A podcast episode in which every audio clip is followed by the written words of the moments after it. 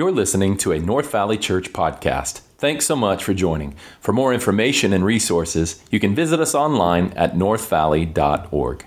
All right, well, good morning. Uh, after the first service, somebody walked out and said, Man, that was heavy, man. So today, today's message might come across as a little heavy, but man, I want to say that in looking at the Bible, we have a lot of hope in the midst of some crazy times. So um, last week, I started off a sermon uh, series called Clarity in the Crisis. We're in part two of that. Uh, last week, I mentioned uh, again just about that when Jesus uh, was raised from the dead. That's where we get the hope of our Christian faith. Jesus is not dead, but he is a. There you go. He's alive, and the Bible says that he's coming back. And what's very interesting to me is most Christians do not understand that there's incredible hope for the future, despite craziness that's going on, the crisis that we face. There's incredible uh, hope um, that God's going to do a great work in and through the church, and that He has a plan to rescue, redeem, and save the church, I think, from this coming tribulation that is coming.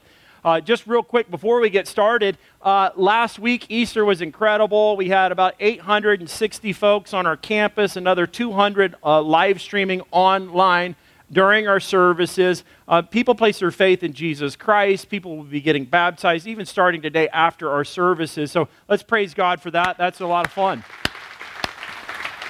Uh, additionally, as well, I just want to say thank you for giving to the Ukrainian crisis. I had mentioned uh, that we were uh, assisting two partners, one in Romania, one in Poland. And uh, here's a picture of a lot of the refugees. Uh, these are ministers of the gospel that are in Poland and in Romania, literally predominantly ministering to women and children who are fleeing Ukraine because of the bombing and the war. And the men are staying back and fighting. And our church is now, with your gift on Easter, we now have, have commissioned and sent and partnered with two folks and sent $10,000. So thank you for doing that. Uh, that's really, really cool. So great job. We're also going to be sharing with you in the upcoming weeks our uh, continued efforts to help spread the name and fame of Jesus uh, by sending out one of our first missionary church planters. We're excited about that. So God is at work in our church. Great job. Let me pray for us, and we're going to get started today. Heavenly Father, thank you for your church. Thank you for the work and power of the Holy Spirit. Thank you for the Word of God. Thank you, Father, for your people at work in and through all of the world. Lord, we thank you ahead of time for the promises that you've already made and the promises being fulfilled. Thank you for the promises for the future. You're a promise maker and a promise keeper, and we put our faith in you, Jesus. We invite you, Holy Spirit, to illumine the mind, sharpen us, strengthen us by the power in the name of Jesus. Everybody said, Amen. Today we're looking at a very prophetic text in Revelation chapter 6. Uh, this is a, a, small series, it's a three week series. We're in part two. Um, we're going to be looking at a prophetic text, Revelation chapter 6. It's the Apostle John who's writing it, and it's um, very much a future vision of what is to come. Uh, most of my teaching I'm walking through this year, we've been in the Gospel of John uh, Matthew, Mark, Luke, and help me out, John. Um, and, we're, and I'm teaching through that. So in a couple weeks, I'll get back to that. So if you're new here and you're like, does he always teach like this? No, but this is a very important topic that I want to address, and we're looking at uh, God's word in, in the midst of some crazy times, trying to gain a little clarity.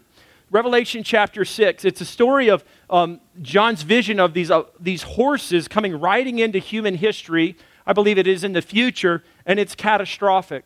I remember one time as a young boy, we were out on a ranch on a particular night. My brothers and I, an older brother, younger brother, went into the middle of this huge, massive field and we were stargazing. We were checking out the stars. It was a beautiful, clear night. And then all of a sudden, out of nowhere, I heard this massive thunder sound and I was scared. And I looked at my brother and I said, Robbie, what is that? And he says, It's not thunder. My little brother said, Well, I don't know. I don't see any storm clouds. I don't see anything. What is that? And then we realized at that moment that that was not thunder, that, those were, that was a stampede of horses that were headed straight for us. And there was very few trees around. That means in order for us to avoid the stampede and being trampled to death, we'd have to hightail it and get out of there. So we did. We did a fast foot race. And we got to those trees, and those horses blew right past us. Probably 36 to 48 horses came uh, rolling through. Um, when we look at the story of Scripture in Revelation chapter 6, it's a stampede. Uh, the message for today is called the coming stampede um, that God is going to bring his judgment upon the earth. It is going to be a very heavy topic to see, but I believe there is a tree nearby in which we will stand under and stand around and be protected by. And that tree is uh, the cross of Christ and the good news of Jesus Christ that we're going to be protected from. However, here's what I want to say. What I'm about to share with you in Revelation chapter 6 is pretty heavy. Um, and so let's jump into it. Revelation chapter 6, verses 1 through 8, it says this. The Apostle John starts, and he says, in this very apocalyptic language, he says, Now I watched when the Lamb opened one of the seven seals, and I heard one of the four living creatures say with a voice like thunder, Come. And I looked, and behold, a white horse, and its rider had a bow, and a crown was given to him, and he came out conquering, and to, help me out, to conquer. Uh, when he opened the second seal, I heard the living creature say, Come, and and out came another horse, bright red. Its rider was permitted to take peace from the earth, so that people should slay one another. And he was given a great sword. And when he opened the third seal, I heard the third living creature say, Come. And I looked, and behold, a, help me out, a black horse. And its rider had a pair of scales in his hand, and I heard what seemed to be a voice in the midst of the four living creatures saying, A quart of wheat for a denarius, and, and three quarts of barley for a denarius, and do not harm the oil and the wine. Verse 7. When he opened the fourth seal, I heard the voice of the fourth living creature say, Come. And I looked, and behold, a pale horse, and its rider's name was what? Death and Hades followed him. And they were given authority over a fourth of the earth to kill with, the, with sword, with famine, with pestilence, and by wild beasts of the earth. Uh, I like what uh, Reverend the great late Billy Graham said about this text. He said this Some theologians and Bible scholars have thought these scenes described by the Apostle John to be a description of past events. However, most evangelical scholars interpret them to do with the future, as I do. In my view, the shadows of all four horsemen can already be seen galloping through the world at this moment. Therefore, I, not only want to apply these four symbols of events yet to come, but also to put our ears to the ground and hear their hoofbeats growing louder and louder by the day. If this book was written 20 to 30 years ago and Billy Graham was saying that back then, imagine how much perhaps louder the hoofbeats are, how much clearer the shadows are in our time. Uh, today, what we're going to do is I want to walk you through just for a moment five keys of Bible interpretation on how, how do you come to the clarity of understanding the Bible as it is. This is the method that I use. Uh, many other Bible teachers and preachers do the same thing, scholars and theologians. When you're looking at the Bible to interpret it, here are a couple things. Number one, we take a literal interpretation of Scripture as plain as possible. Um, God gave you a brain God used uh, uh, individuals to write the scriptures down. Uh, we, as much as possible, try to take a literal interpretation. Now, there are obviously some symbolic things and some things to consider, and the rest of these points will help us to understand.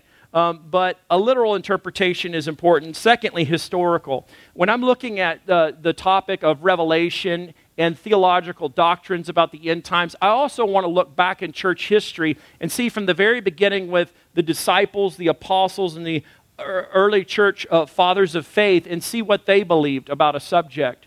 Additionally, we want to take a contextual approach. When we're looking at Scripture, and this is good for you, even when you're reading in the Bible passages that we're looking at, uh, perhaps in your Bible study, not just a devotional, you want to look what happened before this time when you're reading, like just a few verses before and then a few verses after, whatever you're reading. A contextual context is helpful.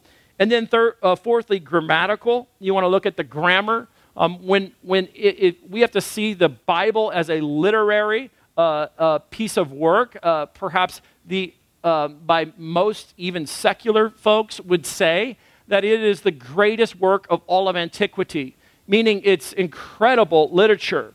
66 books, 40 plus authors, all divinely inspired. One amazing grand theme from Old Testament to New Testament, written on different continents, different time frames.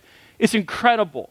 Um, when you look at the grammar of the scriptures, um, it helps you to gain some insight. And last is this is authorial intent, meaning you, you want to know and you should look at when what is the author trying to convey. Um, sometimes there's kickback about uh, literal interpretation. Um, but when we approach the text at, at, different times, you'll have to take into the context the context or the culture. For example, if I said to you, "It's raining cats and dogs outside," would you literally believe it was raining cats and dogs? If you did, you probably should go to a, a mental place for just a little bit. It's not raining cats and dogs, but you know the idiom is that. Or if I say, man, my dog was awesome, but you know, just last month it kicked the bucket. You would not think my dog was at home kicking a bucket. You would say the dog passed away.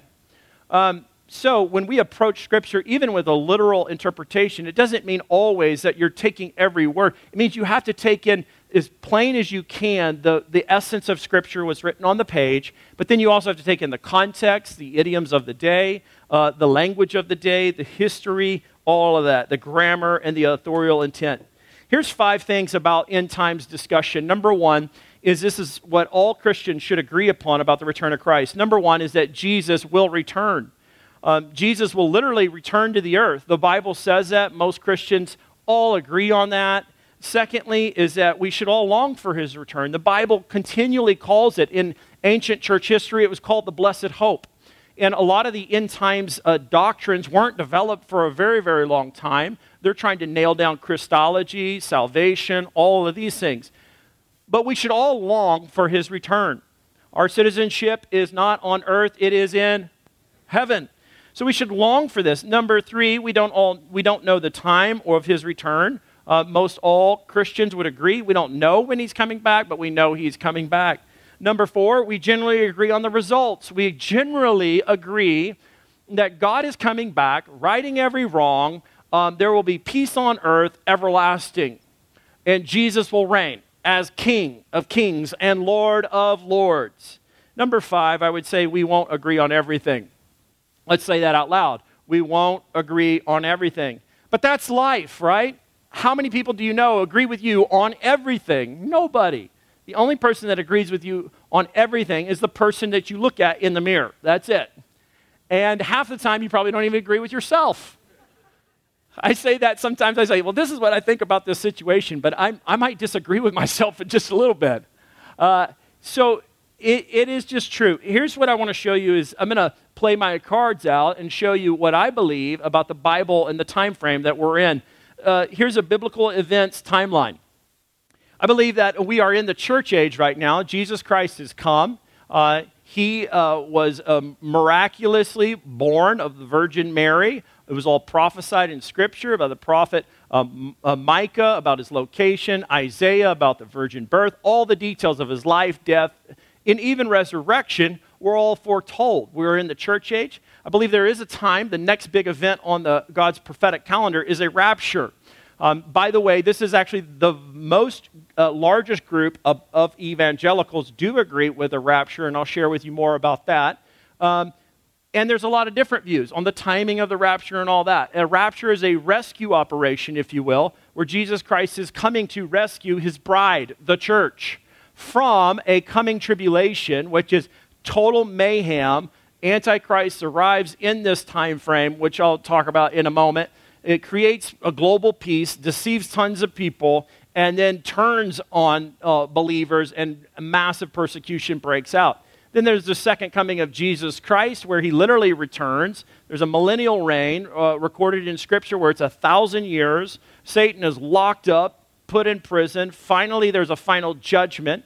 Um, all evil is ridded, and the earth is as it ought to be, uh, the kingdom of heaven fully uh, fulfilled, and there is eternity, new heaven, new earth. That is the position that I teach from. And I understand not everybody agrees with every ounce of that. Um, but this is what you would probably find in most of your Calvary Bible or Calvary churches, your Greg Laurie, Skip Heitzig. This is what uh, uh, most uh, folks would understand, where um, a number of other Bible t- teachers, uh, David Jeremiah, a number of Dallas Seminary guys would teach from. So, this is the position that I teach from. This is the position that our elder team holds to. So, here we go. So, let's look at the four horsemen. Number one, Let's look more closely. The white horse. The scripture says, I looked, and behold, a white horse, and its rider had a bow, and a crown was given to him. He came out conquering and to conquer. Um, some have seen this uh, figure to be mistakenly uh, the Christ. They cite Revelation chapter 19. Um, this is not the Christ. This is not the same man. Uh, this is the, the great deceiver. Uh, this is the one uh, that will come and be incredibly handsome, charming, calming the nations of the globe. Uh, when the world is reeling from chaos, I believe this will happen after the time of the rapture. The Antichrist will arise and create a global, in a sense, uh, peace. Uh, and the whole world, imagine millions and millions of believers being uh, mysteriously vanished uh, the New Age cultish movements, they have their own ideas of the end times. They say that what's going to happen next in our big world is that Mother Earth will purge all the bad people from the earth, then aliens will come and abduct them. And so they say. Um, what's very interesting is Father God actually has a plan that he will send his son Jesus to come and rescue all believers. And then the world will actually turn into chaos because imagine millions and millions and millions, if not a billion or more, uh, believers being vanished from the earth. There will be chaos. The Antichrist will arise, create a global peace. And we see this already in our day and time, where now the country that we live in, the world that we live in, is all globalized.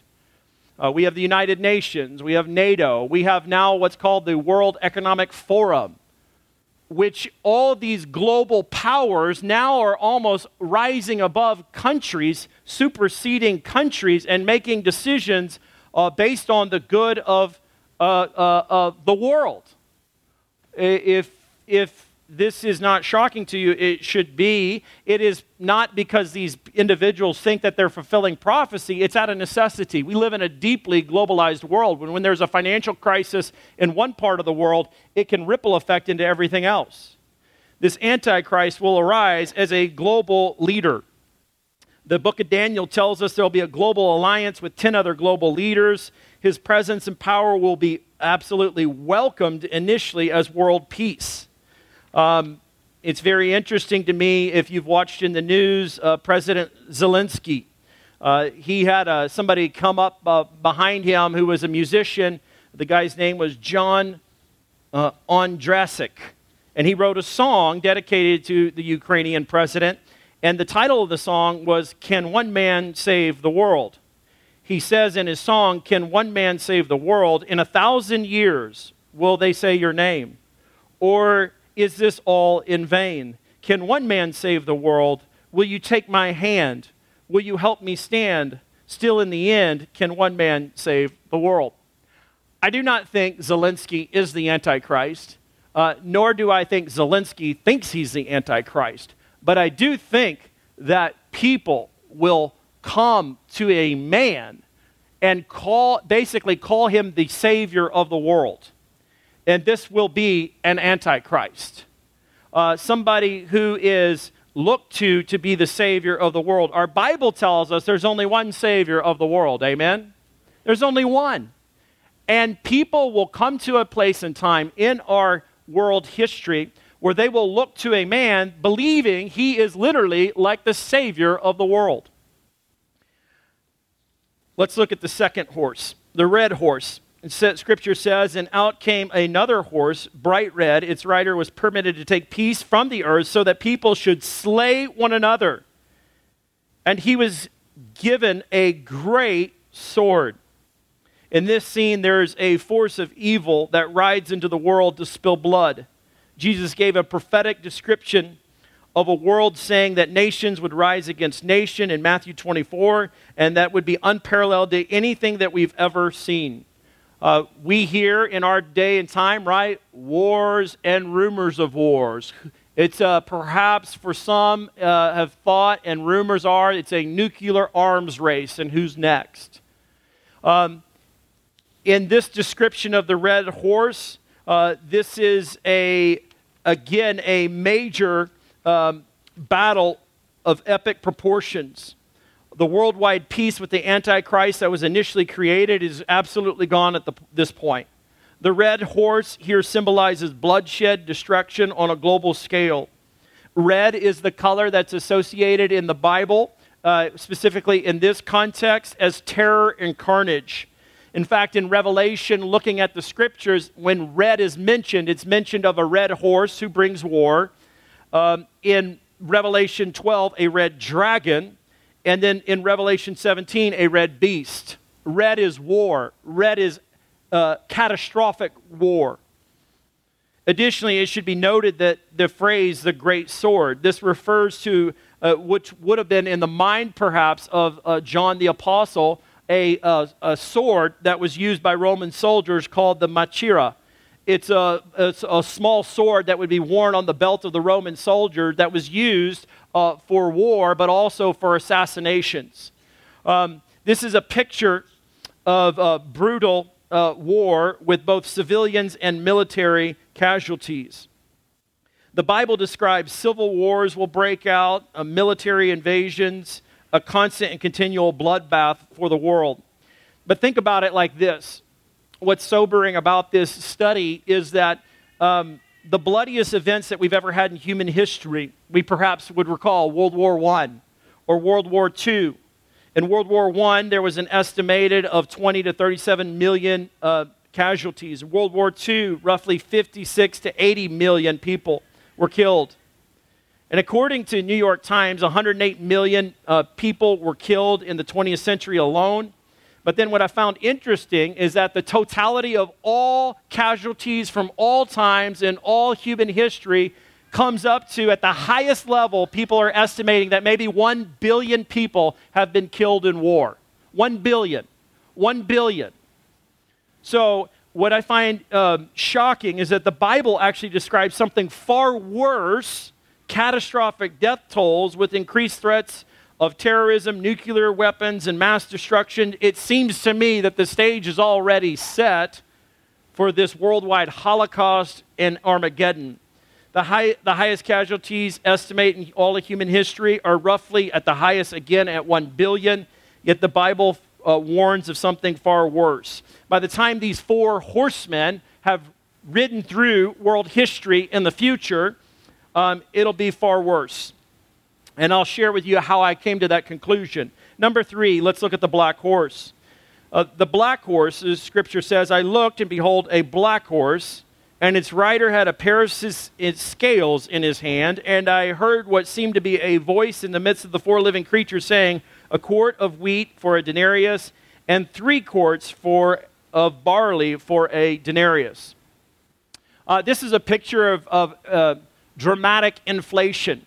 This is a picture of scarcity. How many of you guys have ever seen the movie The Hunger Games? Raise your hands. Okay, so you remember perhaps in the storyline, Katniss Everdeen, she's having to fight for survival, seeking food and shelter to give to her family and friends. This is the picture, but far worse, of what will happen in the tribulation. There will be a famines. There will be a black horse, in a sense, this a metaphor of a future famine. And famine, listen to this famine always follows war when war is, is immense. So famines usually do not precede war, but they come behind war. Right now, we have a war in the Ukraine. There's no telling when that will be done. Um, we have wars that are being rumors of wars, and Jesus predicted this kind of thing. Um, what is a famine? A famine is a prolonged period of time where there's widespread hunger, where people don't have enough food and they will go hungry and perhaps die of starvation. Um, famines don't last forever, they last for a limited time. But the Apostle John described a famine where there would be incredible hyperinflation. When it says in the scripture that a quart of wheat for a denarius, this, this would indicate an astronomical price increase for staple foods. A denarius was a day's wages, and a quart of wheat would only be enough food for one day. In other words, this pricing increase would be like a thousand percent. And while we don't have that kind of price increase currently right now in our country, um, but we do see price increases, do we not? And we see, we hear many rumors about famines and ideas that there's going to be a scarcity. Others uh, during this time frame uh, are going to have to find out ways to survive. Um, those of you that hunt, uh, if you're alive during the tribulation, you better learn to hunt really well. For fishing and all these things, uh, there will be a scarcity of food. Currently, in our culture right now, there is said to be a famine. Um, these are a result of the Ukrainian crisis. Uh, Russia has invaded the Ukraine, and Ukraine was said to be the breadbasket of Europe. Um, currently, there's major global discussions about how to prepare for a coming famine worldwide. Um, China has recently admitted that they had their worst crops and worst season ever for harvest due to bad weather. Uh, and when China admits something like that, it's pretty serious. Additionally, the cost of fertilizer, much of the uh, uh, uh, uh, fertilizers that come out of Europe uh, and Ukraine and Russia has been disrupted. And so the cost of fertilizers on a global level has been disrupted. Uh, some experts say that some farmers will, will only uh, produce perhaps 60% of what they normally would produce. So there's going to be a 40% drop in the amount of crops that they're seeking to harvest.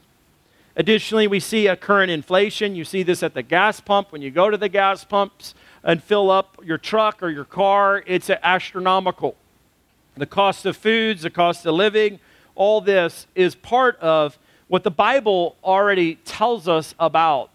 Um, what is my belief about all these things? Again, I'll say this I think these are foreshadowings. I do not think this is the fulfillment of Revelation 6. I think that these are the hoofbeats of the horses, and you can hear them. I believe these are the shadows of the horse riders coming across our world in our time. I believe the Bible is true. There's 500 prophecies yet to be fulfilled. Uh, Jesus um, tells us that he's coming back and that there is going to be a trials and tribulations. Let's look at the fourth rider. The fourth rider is the pale horse. This is perhaps the worst, unfortunately. This is where the, I think the individual walked out of the service and said, Man, that was heavy. It is heavy. Uh, the pale horse, the scripture says, I looked and behold a pale horse, and its rider's name was, help me out, Death and Hades. Followed him, and they were given authority over a fourth of the earth to kill with the sword and with famine. This is another famine and with pestilence and by wild beasts of the earth. So if death and Hades come storming through, teamed up like the, the um, in massive proportion to kill one fourth of the earth. You, those of you that know math, let's just say roughly 8 billion people in our world. How much is a, a fourth of 8 billion? Shout it out. 2 billion. There you go. So in this situation, we have incredible, epic proportion of death just with the pale horse alone.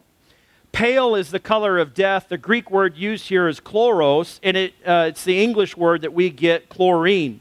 It signifies a death and yellow, greenish, decaying corpse. Um, it's death and Hades that are coming together uh, to wreak havoc, to kill with the sword, with the famine, and with pestilence. Let's get to those, and let me describe these weapons of war. Um, first, you see the mention of the word sword. I think this easily symbolizes war. Uh, these are likely weapons of perhaps mass destruction, such as nuclear missiles, bombs, or some kind of biological warfare. When death and Hades come, this is death, and another word for Hades is hell uh, hell is unleashed on earth. This is God's judgment. Um, I believe God rescues us from that, but these death and Hades on the pale horse, perhaps riding in tandem together, come. They bring sword, symbolizing war, Second, these riders bring famine. This would be an additional famine, perhaps even worse uh, than the first.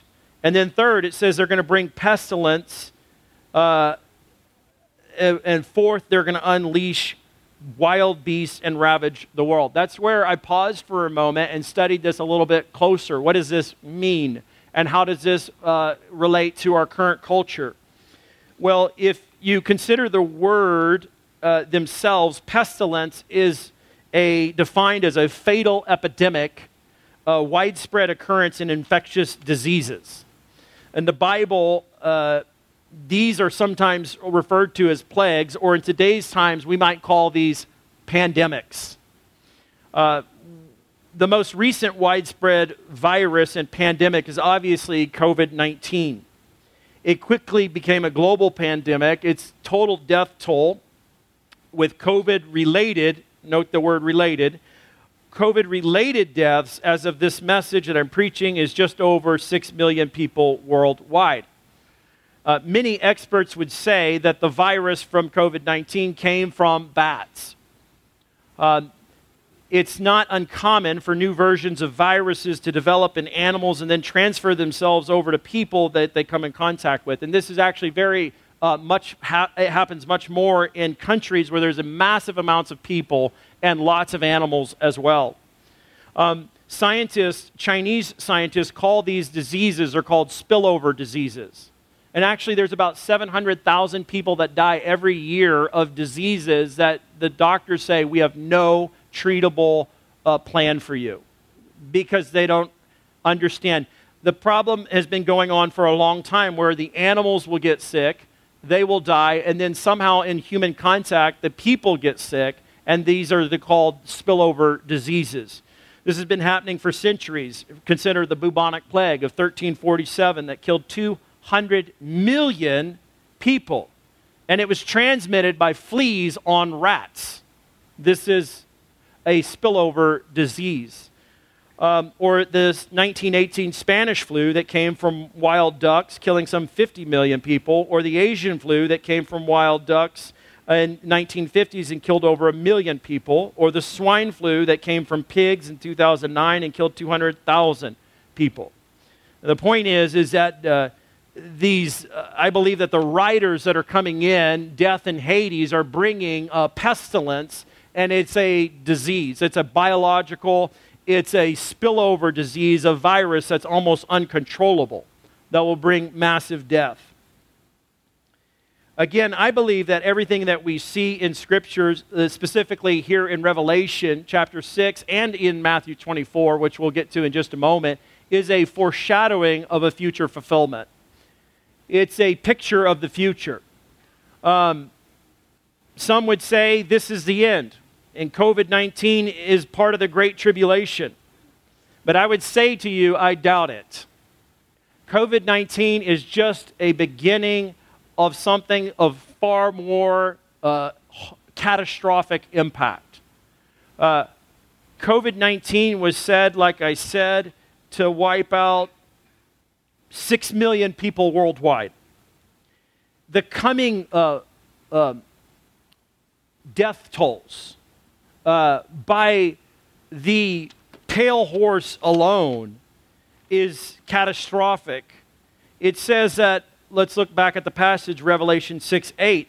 It says, And they were given authority over one fourth of the earth to kill with sword, with famine, and with pestilence, i.e., pandemics, and by wild beasts of the earth. That happened with one horse alone, according to Revelation. We have no calculation, perhaps, for the other horses that come riding through our world. But if you just averaged them, you would easily come to billions of people wiped out during this time. It, it seems incredibly catastrophic, but the Bible tells us and warns us about such days in the future. Let's look at Matthew 24. Jesus had a. Uh, and on the hillside teaching about the end of times to his disciples. Uh, they knew he was coming back. They knew, they did not know the details, and this is what Jesus has to say to them before he ascended into heaven. He says, verse 3, Matthew 24, as he sat, uh, John, or Matthew records it, as he sat on the Mount of Olives, the disciples came to him privately, saying, Tell us when these things, will, will these things be? When will these things be? And what will be the sign of your coming and the end of the age? Verse 4 And Jesus answered them, See that no one leads you astray. For many will come in my, my name, saying, I am the Christ, and they will lead, uh, and they will lead many astray. It sounds a lot like the rider on the white horse, deception.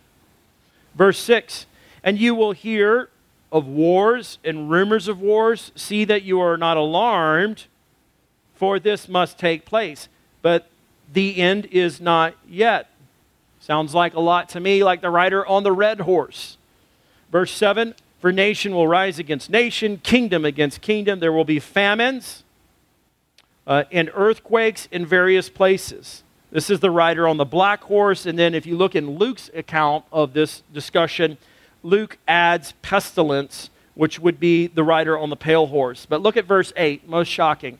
Jesus says this He says, And all these, all these, all these things, all, all those things, the, the war, the famine, the earthquakes, the pestilence, all these things are but the beginning of the birth pains.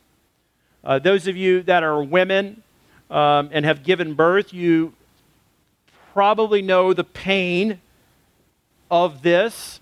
If you weren't too heavily sedated, you know that birth is a very, very painful experience. And as the contractions increase and the frequency and the intensity of the contractions, you know that you are nearer and nearer to the birth. I think what Jesus was saying here is describing that there's a time coming when the frequency and the intensity happen, the end is near. Um, seismologists say that earthquakes are happening in more frequency than ever before and with greater intensity than ever before.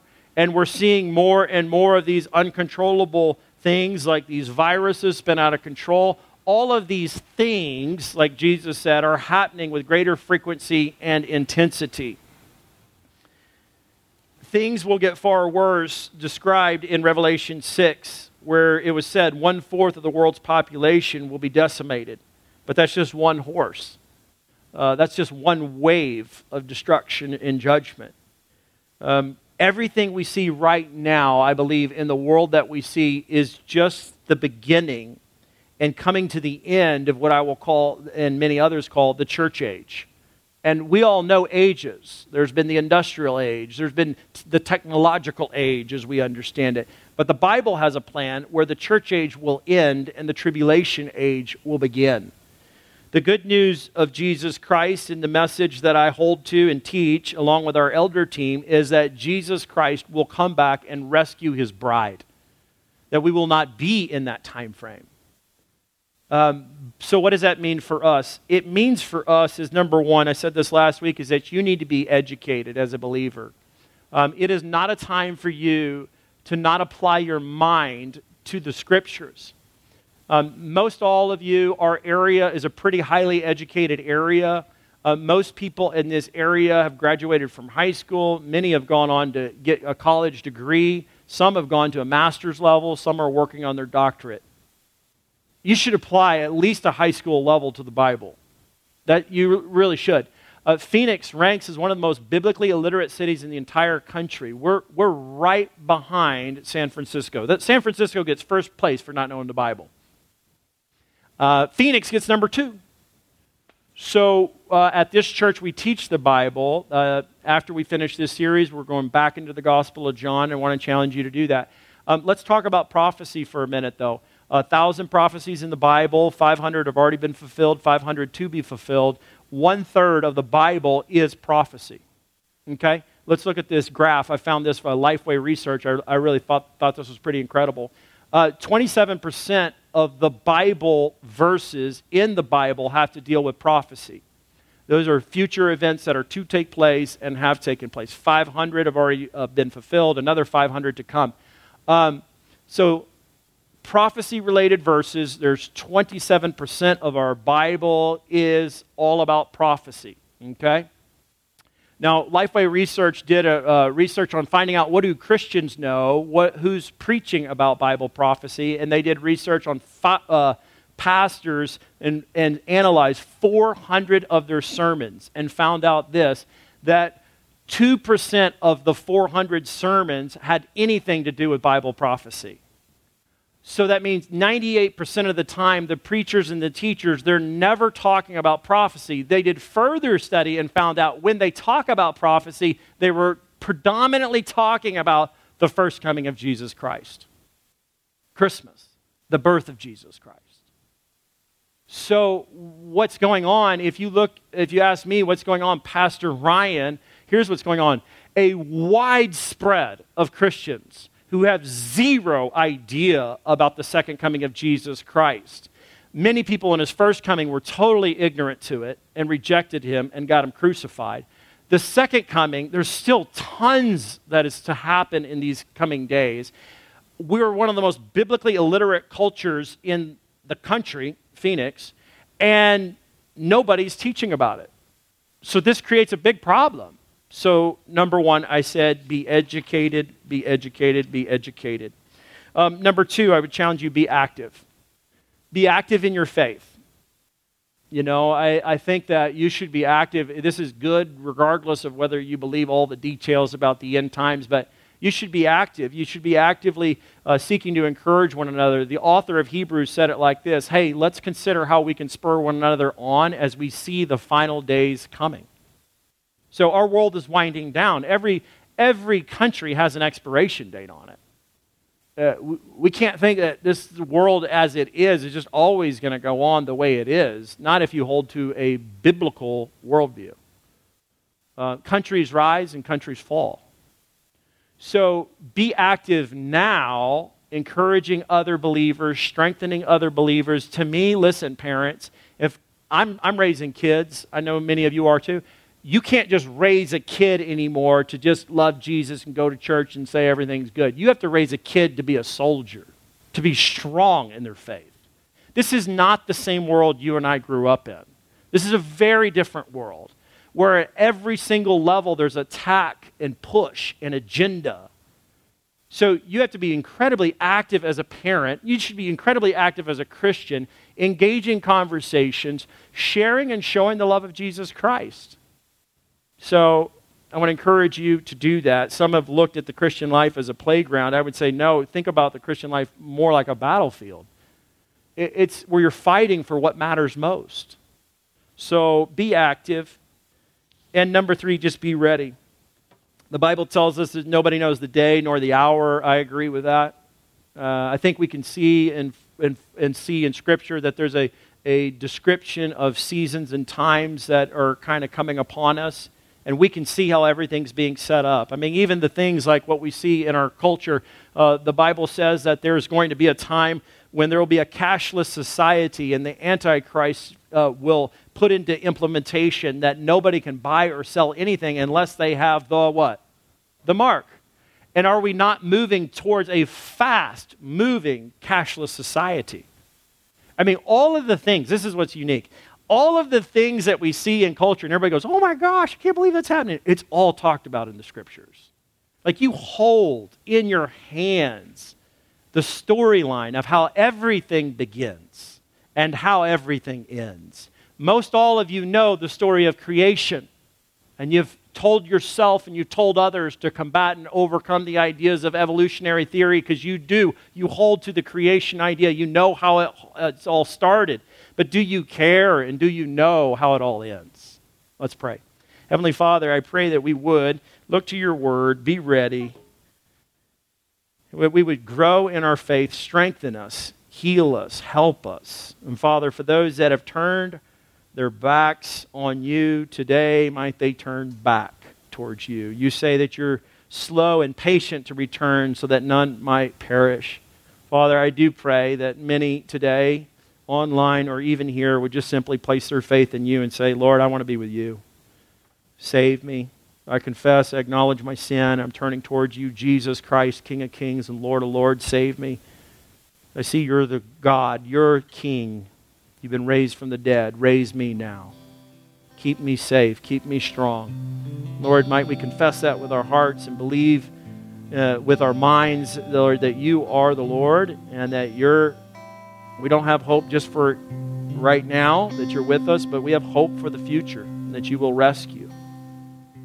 Lord, and so we pray, might we be active, might we be ready, might we be educated. In Jesus' mighty name, everybody said, Amen. Thanks so much for listening. If you'd like to support North Valley Church by partnering with us through giving, you can do so by visiting us online at northvalley.org. Thanks and have a great day.